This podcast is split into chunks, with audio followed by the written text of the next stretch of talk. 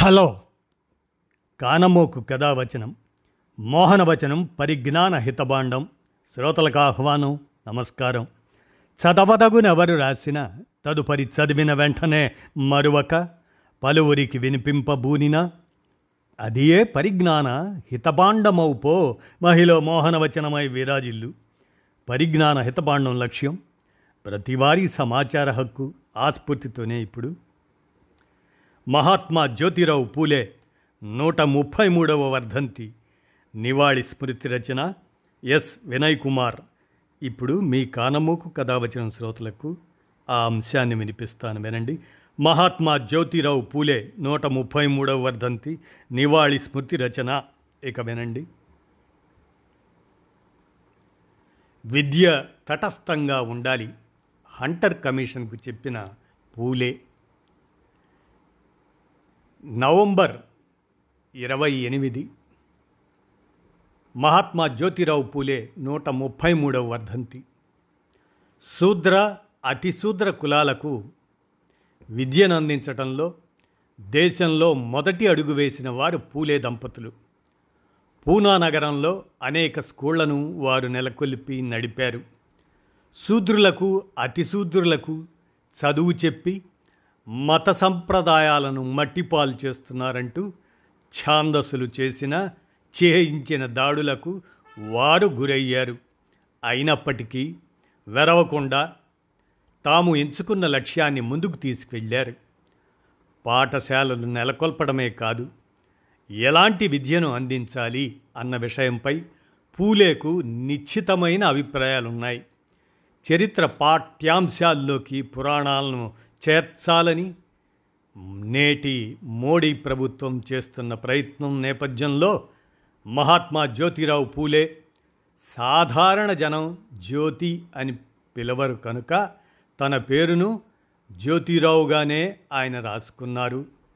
ఏమి చెప్పారో ఇక విందాం మనం. భారతదేశంలో ఎలాంటి విద్యను అందించాలో నిర్ధారించుకోవడానికి బ్రిటిష్ ప్రభుత్వం పద్దెనిమిది వందల ఎనభై ఒకటిలో సర్ విలియం హంటర్ అధ్యక్షతన ఒక కమిషన్ను నియమించింది. ఆ కమిషన్కు పూలే వివరమైన నోట్ను రాతపూర్వకంగా సమర్పించారు. అందులో అనేక అంశాలతో పాటు విద్యను తటస్థంగా ఉంచాల్సిన ఆవశ్యకతను కూడా ఆయన నొక్కి చెప్పారు. భారతదేశం వివిధ జాతులు మతాలు ఉన్న దేశం. కనుక విద్యారంగంలో మతపరమైన తటస్థత ఎంతో అవసరమని అన్నారు ఆనాడే. దానికి ముందు ఆయన తన ప్రఖ్యాత పుస్తకంలో ఏ ప్రమాదం గురించి హెచ్చరించారో ఆ ప్రమాదం ఈరోజు నేడు దేశ ప్రజల తలలపై కత్తిలా వేలాడుతుంది. పూలే దశావతారాలు పురాణాలు కట్టుకథలని తేల్చి చెప్పారు. ఆ కట్టు కథలే ఇప్పుడు చరిత్ర పాఠాల్లోకి ఎక్కి రాబోయే తరానికి చారిత్రక వాస్తవాలుగా పరిచయం కానున్నాయి. దశావతారాల్లో భాగంగానే రామాయణ భారతాలను చూపెడతారు. ఆ దశావతారాలు అర్థం పర్థం లేనివని పూలే చీల్చి చెండాడారు. కాగా ఆ పురాణాలను పాఠశాలల పిల్లలకు అది కూడా చరిత్ర పాఠ్య పుస్తకాల్లో చేర్చాలని జాతీయ విద్యా పరిశోధన శిక్షణ మండలి ఎన్సిఈఆర్టీ వారు సిఫార్సు చేసింది. ప్రభుత్వ సూచనపైనే ఆ సిఫార్సు చేసి ఉంటుంది. కనుక అది తప్పక అమల్లోకి వస్తుంది. రామాయణ మహాభారతాలను కావ్యాలుగా చదువుకోవటం వాటిలోని పనికొచ్చే నీతిని అనుసరించడం వల్ల ఎవరికీ అభ్యంతరం ఉండనవసరం లేదు.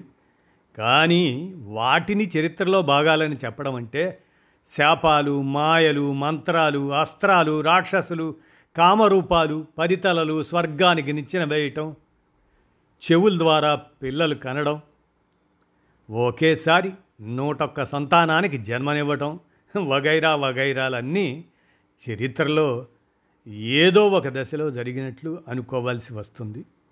అందుకు అనుగుణంగా యుగ విభజనను మార్చాలని కూడా చెప్పటం మరో దారుణం. రామాయణ మహాభారత కాలాలను క్లాసికల్ యుగాలుగా పేర్కొనాలని ఎన్సీఆర్టీ చెప్పింది.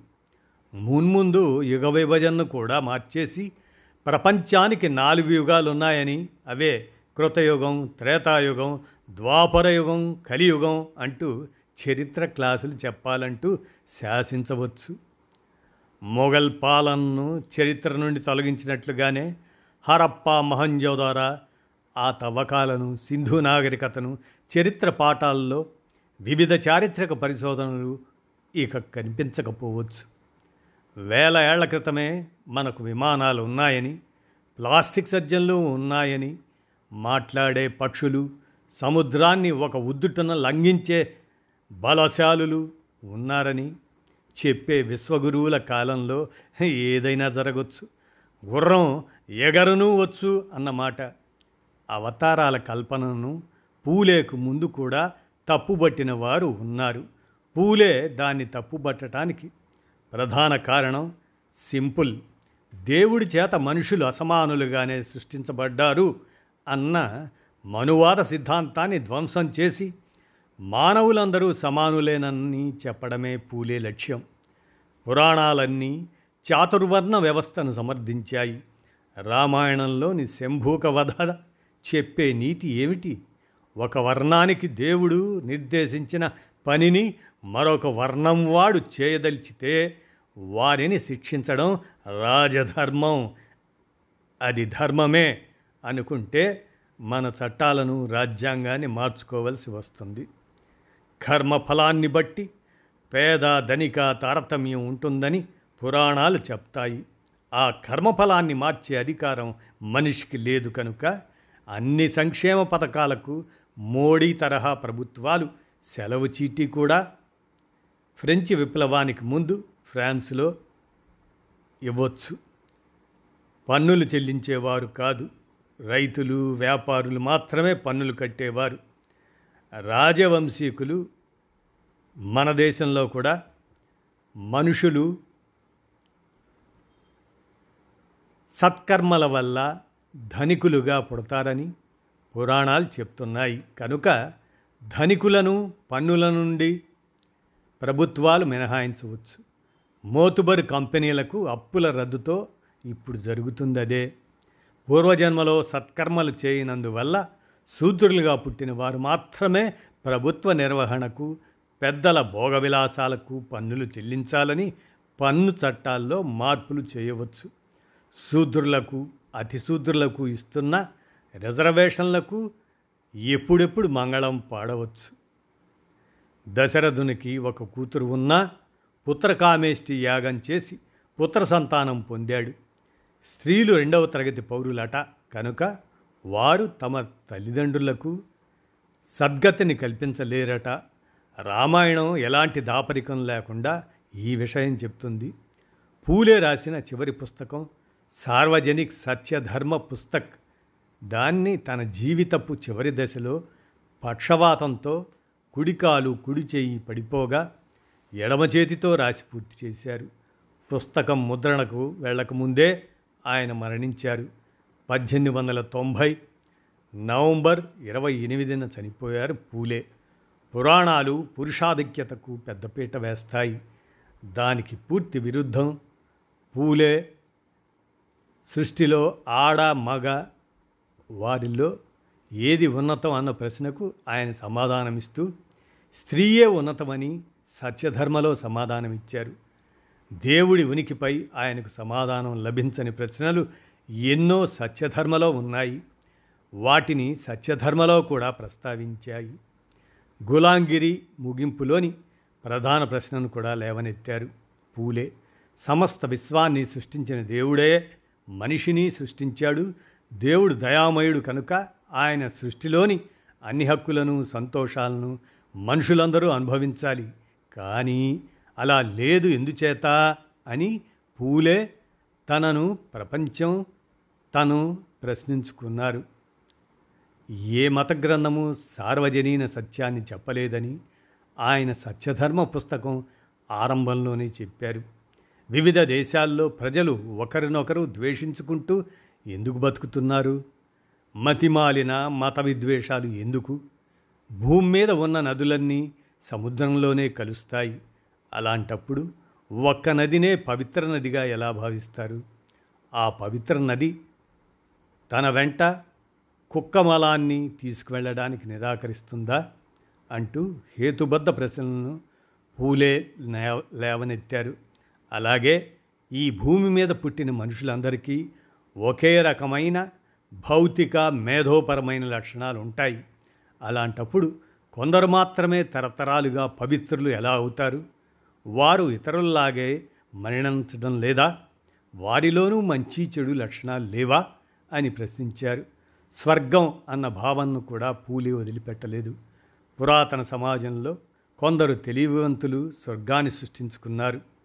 పొలంలో దిష్టిబొమ్మను పెట్టి కాకులను పారదోలినట్టు స్వర్గాన్ని సృష్టించారు. తదనంతర కాలంలో చాలా మార్పులు జరిగాయి. అయినా స్వర్గం ఏమిటో ఎవరికీ తెలియదు. ఎందుకంటే స్వర్గం నరకం నిస్సందేహంగా లేవు కాబట్టి. అవి పూలే దృఢంగా చెప్పారు. మరి మన పురాణాల నిండా ఉన్నవి స్వర్గ నరకాలే కదా. అలాంటి పురాణాలకు మోడీ ప్రభుత్వం చరిత్ర పేరుతో శాస్త్రీయతను అద్ది మతచాందసాన్ని తన రాజకీయ లాభం కోసం మార్కెట్ చేయాలని అనుకుంటుంది.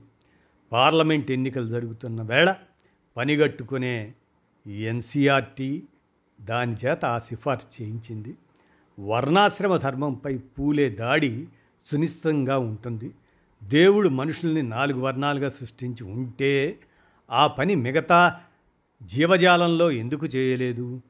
గాడిదలు కాకులు ఇటువంటి జీవరాశుల్లో ఫలానా అని బ్రాహ్మణ గాడిదల్ని అవి బ్రాహ్మణ కాకులని ఎవరైనా చెప్పగలరా అని సత్యధర్మలో ఆయన ప్రశ్నించారు. అపరిశుభ్ర పని చేసేవారు తక్కువ కులం వాడన్న వాదనను కూడా ఆయన కొట్టేశారు. అలా అయితే చిన్నతనంలో తన పిల్లల మలమూత్రాలను శుభ్రం చేసే తల్లి కూడా తక్కువ కులం కావాలి కదా అని అడిగారు. బాలబాలికల అందరికీ పన్నెండేళ్ళ వయసు వరకు నిర్బంధ ఉచిత విద్యను అందించాలని కోరారు. అనేక జాతులు మతాలు కలిగిన ఈ దేశంలో విద్య తటస్థంగా ఉండటమే కాదు విద్య ప్రభుత్వ రంగంలోనే ఉండాలని పూలే ఆనాడే సూచించారు. ప్రభుత్వ విద్యారంగం నుండి ప్రభుత్వ విద్యారంగం నుండి ఉపసంహరించుకుంటే విద్యను తటస్థంగా ఉంచాలన్న ప్రభుత్వ ఆనాటి బ్రిటిష్ వారి లక్ష్యం దెబ్బతింటుంది అని చెప్పాడు. ఇప్పుడు దేశంలో ప్రైవేటు స్కూళ్ళదే రాజ్యమైన పాఠశాల విద్య వాటికి సంబంధించిన బోర్డులు ఎన్సీఆర్టీ లాంటివి తటస్థ విధానాన్ని అనుసరిస్తున్నాయి. ఆ తటస్థ విధానం స్థానంలో మత ఛాందసాలను ప్రవేశపెడితే గంగోత్రి దగ్గరే గంగను కలుషితం చేసినట్లవుతుంది. భారతదేశాన్ని మళ్ళీ మధ్యయుగాల్లోకి తీసుకెళ్ళడానికి మోడీ కృతనిశ్చయంతో ఉన్నట్లు విస్పష్టంగా కనిపిస్తుంది అంటూ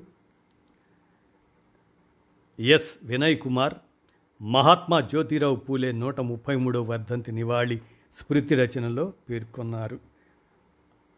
ఆ అంశాన్నే మీ కానమోకు కథ వచ్చిన శ్రోతలకు మీ కానమోకు స్వరంలో వినిపించాను. విన్నారుగా? ధన్యవాదాలు. హలో. కానమోకు కథావచనం మోహనవచనం పరిజ్ఞాన హితబాండం శ్రోతలకు ఆహ్వానం నమస్కారం. చదవదగునెవరు రాసిన తదుపరి చదివిన వెంటనే మరొక పలువురికి వినిపింపబూనిన అదియే పరిజ్ఞాన హితబాండమౌపో మహిళ మోహనవచనమై విరాజిల్లు. పరిజ్ఞాన హితబాండం లక్ష్యం ప్రతివారీ సమాచార హక్కు ఆస్ఫూర్తితోనే ఇప్పుడు. కేఎన్వై పతంజలి కవితగా ఎన్నికల ప్రహసనం అనంతరం అనేటువంటి దాన్ని ఇప్పుడు మీ కానమోకు కథ వచ్చిన శ్రోతలకు మీ కానమోకు స్వరంలో వినిపిస్తాను వినండి. ఈ ఎన్నికల ప్రహసనం అనంతరం కేఎన్వై పతంజలి కవిత ఇక వినండి. ఎన్నికలు అయిపోయిన తర్వాత దేశమంతా ఎలాగుంటుంది? దగాపడిన ఒక ఆడకూతురులాగా ఉంటుంది. దొంగ నవ్వుల బ్రోకర్ని నమ్మేసి అమాయకంగా రైలెక్కిపోయిన పల్లెటూరి పిచ్చి పిల్లలాగా ఉంటుంది దేశం. ఎన్నికలు పూర్తయిపోయిన తర్వాత దేశం ఎలాగుంటుంది? చిరిగిపోయిన ప్రచార పత్రాల గుట్టలాగా ఉంటుంది. ఎన్నికలైపోయినాక ఏమవుతుంది? మనకి భోజనం లేదని గుర్తుకొస్తుంది. మనకి ఉపాధి లేదని మనకి దిక్కు దివాణం లేదని మనకి తెరువు తీరు లేదని మళ్ళీ గుర్తుకొస్తుంది. మన ఇంట పుట్టిన దోమైనా పరా ఇంట పుట్టిన జలగైనా మన రక్తం పీల్చే బతుకుతాయని స్పష్టపడుతుంది. తెలిసి తెలిసి ఐదేళ్ళకోసారి జీవితాంతం మోసపోవడం గుర్చి ఏడుపోస్తుంది. మన మీద మనకి కొంచెం అసహ్యం వేస్తుంది.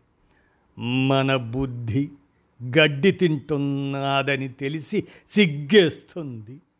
ఎన్నికల పతాకాలు విప్పేసిన తరువాత గుడారాలు పీకేసిన తరువాత పట్టాభిషేక మహోత్సవం ముగిసిన తరువాత తుపాకీ ఇంకా మనకేసే గురిపెట్టి ఉందని తెలుస్తుంది.